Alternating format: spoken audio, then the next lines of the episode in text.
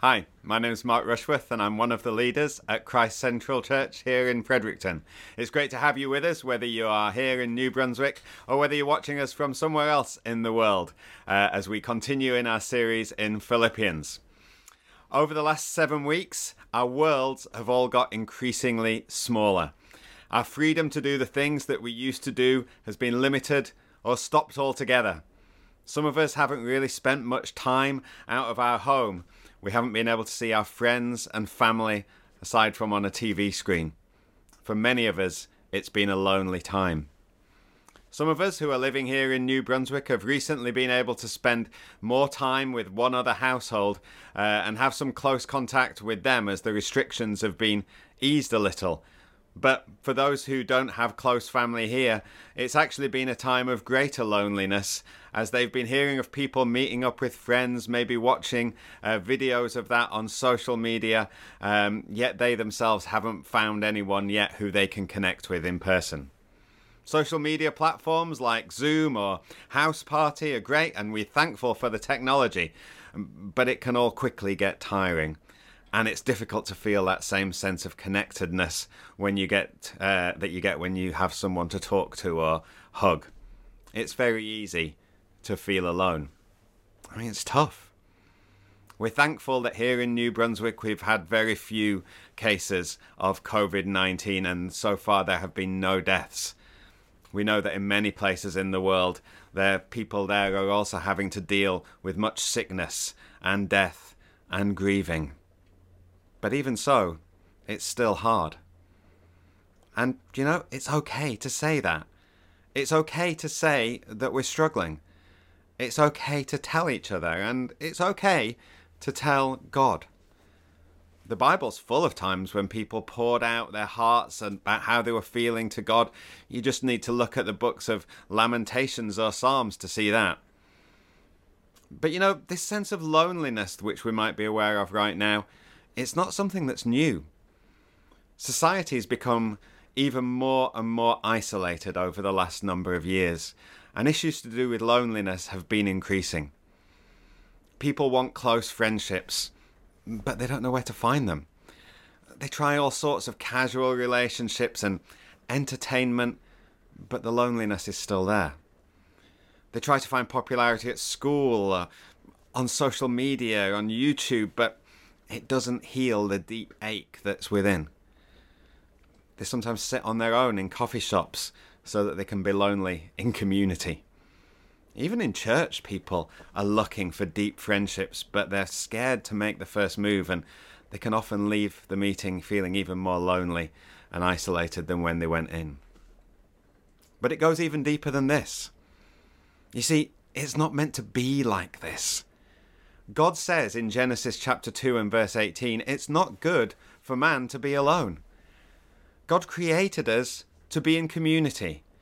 We're made in the likeness and in the image of God, and He is in perfect community Father, Son, Spirit. Perfect community together. So we're created for relationship relationship with Him and relationship with each other. But sin got in the way of all that. In Genesis in chapter 3, we see how sin separates us from God and separates us from each other. Once sin comes into the world, Adam and Eve, they hide from God rather than spending wonderful time with Him. And then they start blaming each other for the mess that they're in. Fear, distrust, and isolation come into the world. And we all experience it even today. So we can easily feel that sense of isolation and loneliness in our lives because we all desire something greater, something more fulfilling, something that will enable us to be how God intended us to be. Last week we began a series on the book of Philippians, a letter which Paul wrote to the church in the city of Philippi in modern day Greece, which he was involved in starting. But Paul's not with the church right now. In fact, he's not with anyone he's writing the letter from prison, probably in Rome. He's isolated and he's alone, maybe like many of us are right now. So let's see what he has to say to this church and let's see how we can apply it to our lives today. We'll pick it up from verse 2 of chapter 1 as Paul gets into the letter. He says this Grace and peace to you from God our Father and the Lord Jesus Christ. I thank my God every time I remember you. In all my prayers for all of you, I always pray with joy because of your partnership in the gospel from the first day until now, being confident of this, that he who began a good work in you will carry it on to completion until the day of Christ Jesus. It's right for me to feel this way about all of you, since I have you in my heart. And whether I'm in chains or defending and confirming the gospel, all of you share in God's grace with me. God can testify how I long for all of you with the affection of Christ Jesus.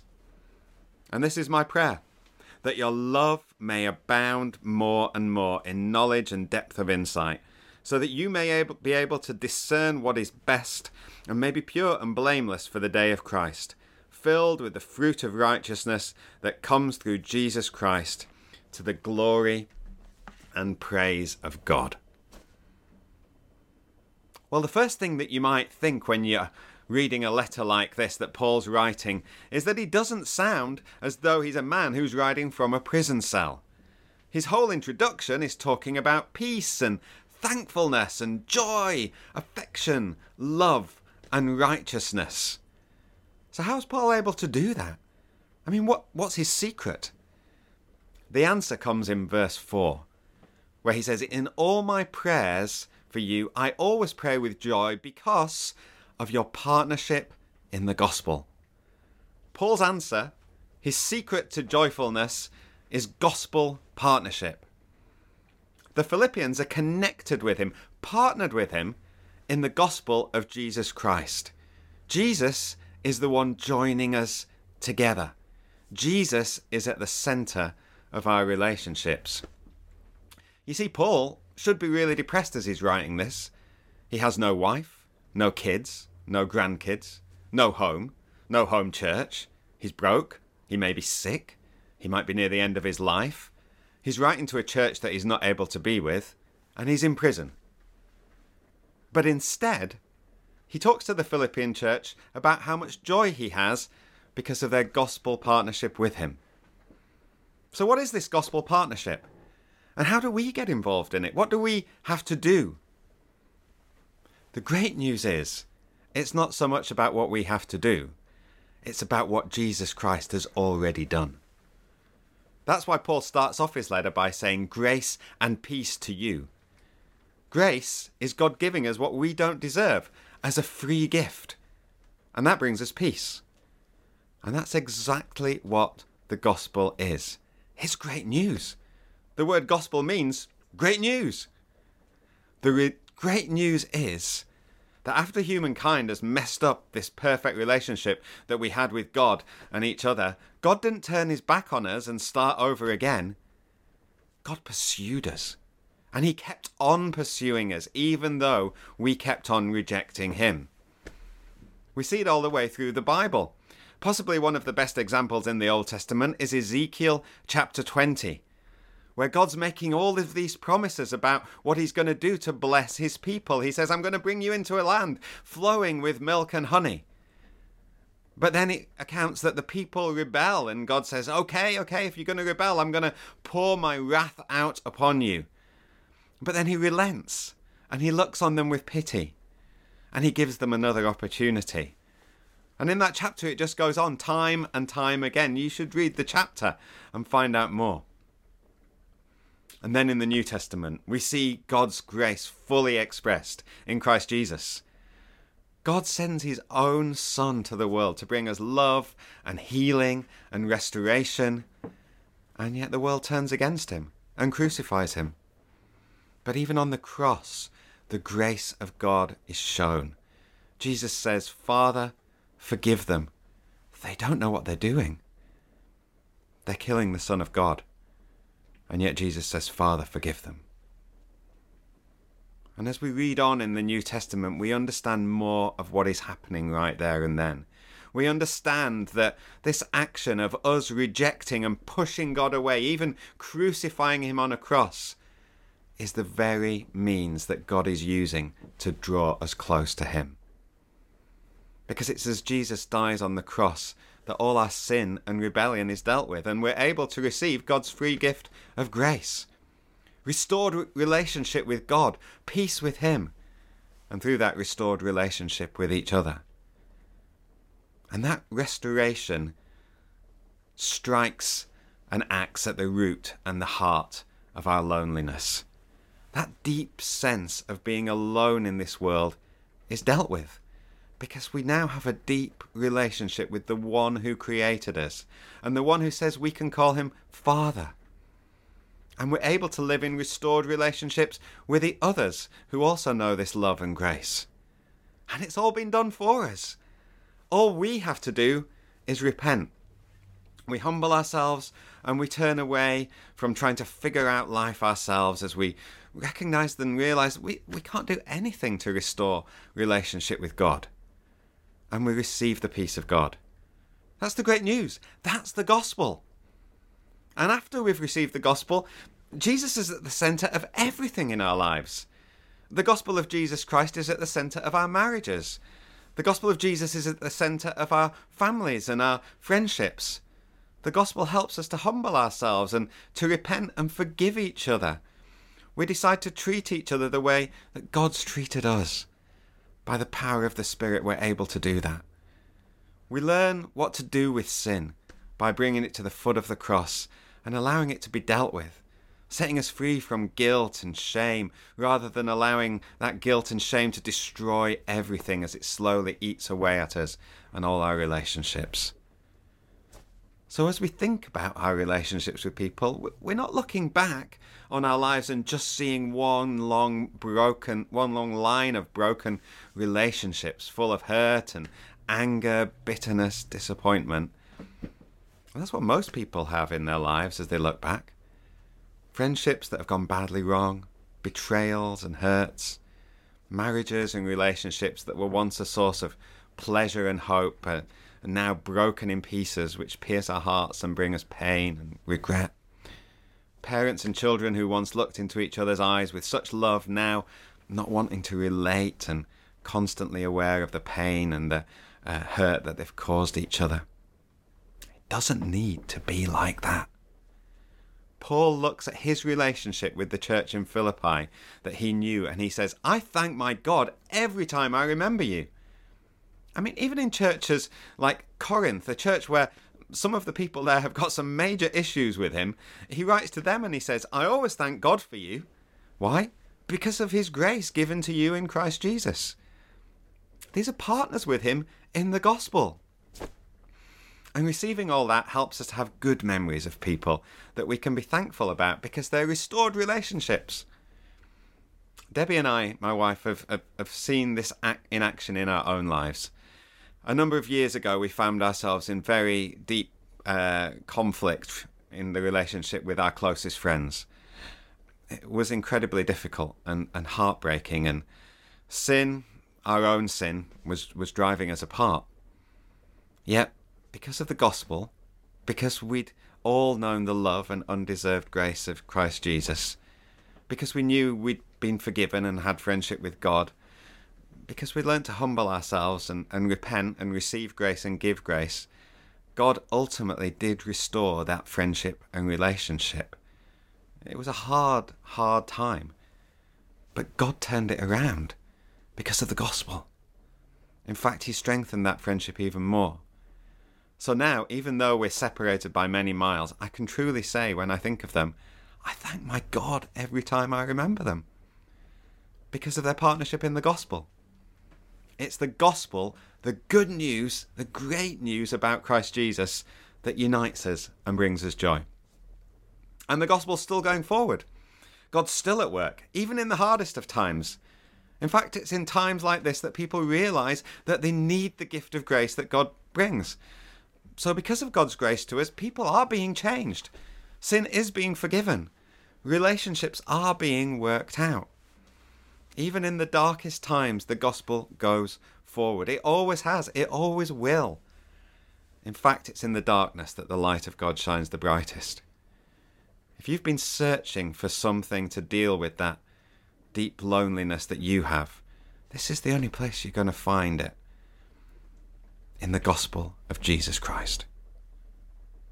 And even when we've received that grace, then we can have confidence it won't be taken away. See what Paul says in verse 6 as he remembers them and prays for the Philippians with joy. He says, Being confident in this, that he who began a good work in you will carry it on to completion until the day of Christ Jesus. Some people know that at one time they received and understood the love of God, but because of things that have happened since, things that they've done, things that they might regret, they wonder whether God's given up on them. Perhaps they've come to know the love and grace of God, but then they just found they keep messing up. They keep falling back into sinful ways. They wonder how many times that God will keep forgiving them. Maybe He won't anymore. They feel such guilt and shame. They're very aware of their faithlessness towards God. But the wonderful news is God's love still isn't dependent on what we've done or about how faithful we are to Him. God isn't faithless, He's faithful. It's never been about how faithful we are, it's always been about how faithful He is. And that's where we find the strength to persevere, to keep going. Because God always perseveres, He always keeps on going with us. We'll never wear out His grace. Once we've understood this, once we've understood the fullness of the gospel, that God will never give up on us, we're able to keep going.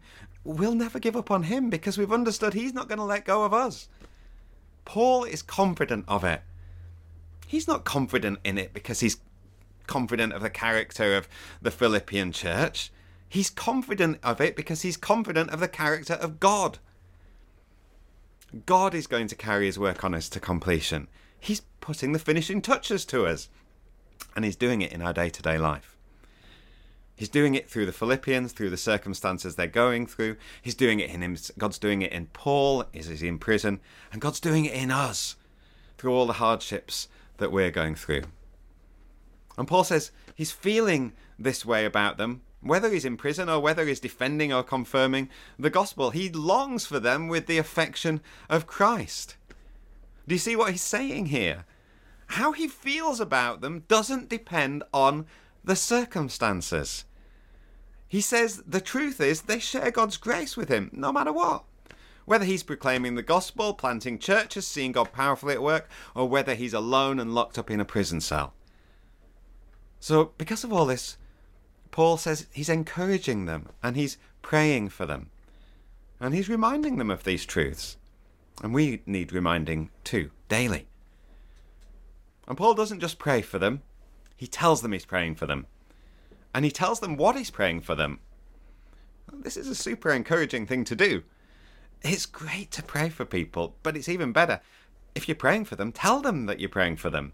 And if you tell them that you're praying for them, tell them what you're praying for them. We can't be face to face with people now, not most people, but we can communicate with each other. We can communicate with each other by letter or by email or text or messenger. We can connect with each other over the internet. And we can remind each other of the gospel. And we can pray for each other. If you don't know what to pray for people, then follow Paul's example. Well, what's Paul's prayer?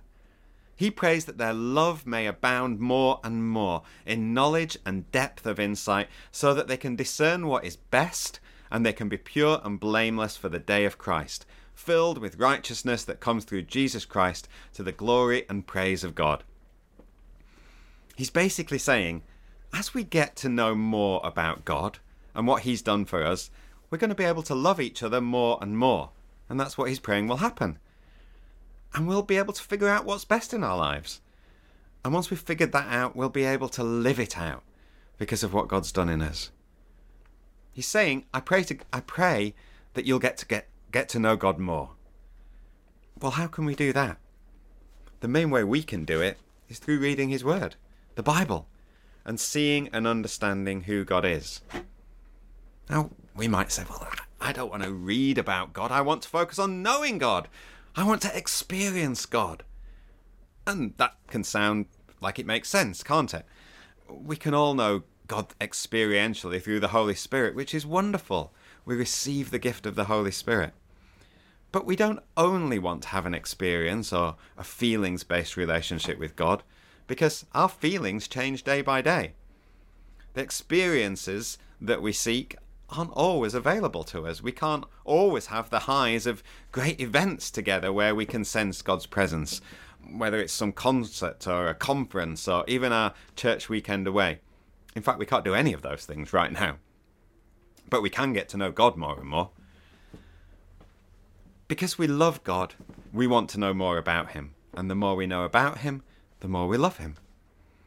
It'd be a strange relationship with Debbie, my wife, that I had if I never wanted to know anything about her. If I just said, oh, never mind all that, I just want to be with you. I don't want to know much about anything about you. When I first met Debbie, I wanted to know all about her what she'd done, her life before she met me, her hopes and dreams, her experiences, the good times that she'd been through, and the heartbreaking times that she'd been through as well. It all helped me to get to know and love Debbie. And that's what Paul is praying that the Philippians will know about God. And that's what I'm praying that you will all know.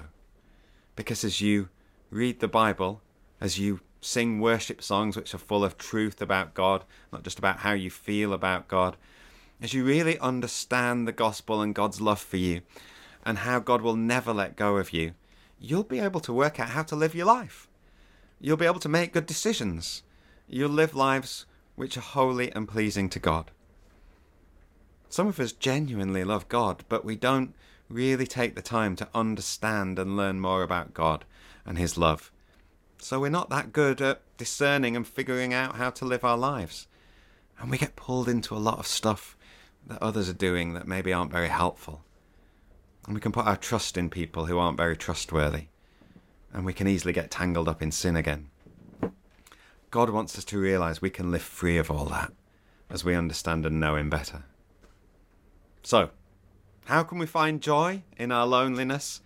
We find it through partnership in the gospel of Christ Jesus.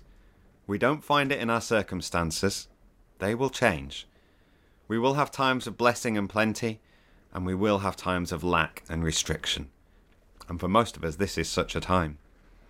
But our joy doesn't come from what's going on in our lives.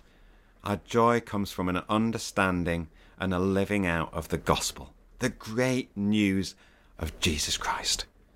The great news that through Jesus we've been restored in our relationship with God. The great news that we've been restored in our relationship with others. The great news that God will never give up on us. The great news that He's putting the finishing touches on us until He returns. The great news that as we understand more and more of this, He's changing us, making our love abound more and more. The great news that we're able to live and see a new way to live our lives and discern what's best. And the great news that we can receive the righteousness of Christ freely given to us and live it out to his praise and glory. That's how we'll be able to deal with loneliness at times like this and find real joy. I pray that you will all be able to know God's love for yourself and find his peace and joy wherever you are right now. I just want to close by taking a little time to pray for us. So, right where you are, and don't let this be a self conscious thing, why don't you just reach out your hands before God? And why don't you just open your heart to Him? Reaching out your hands is a way of just saying, God, I'm open to you.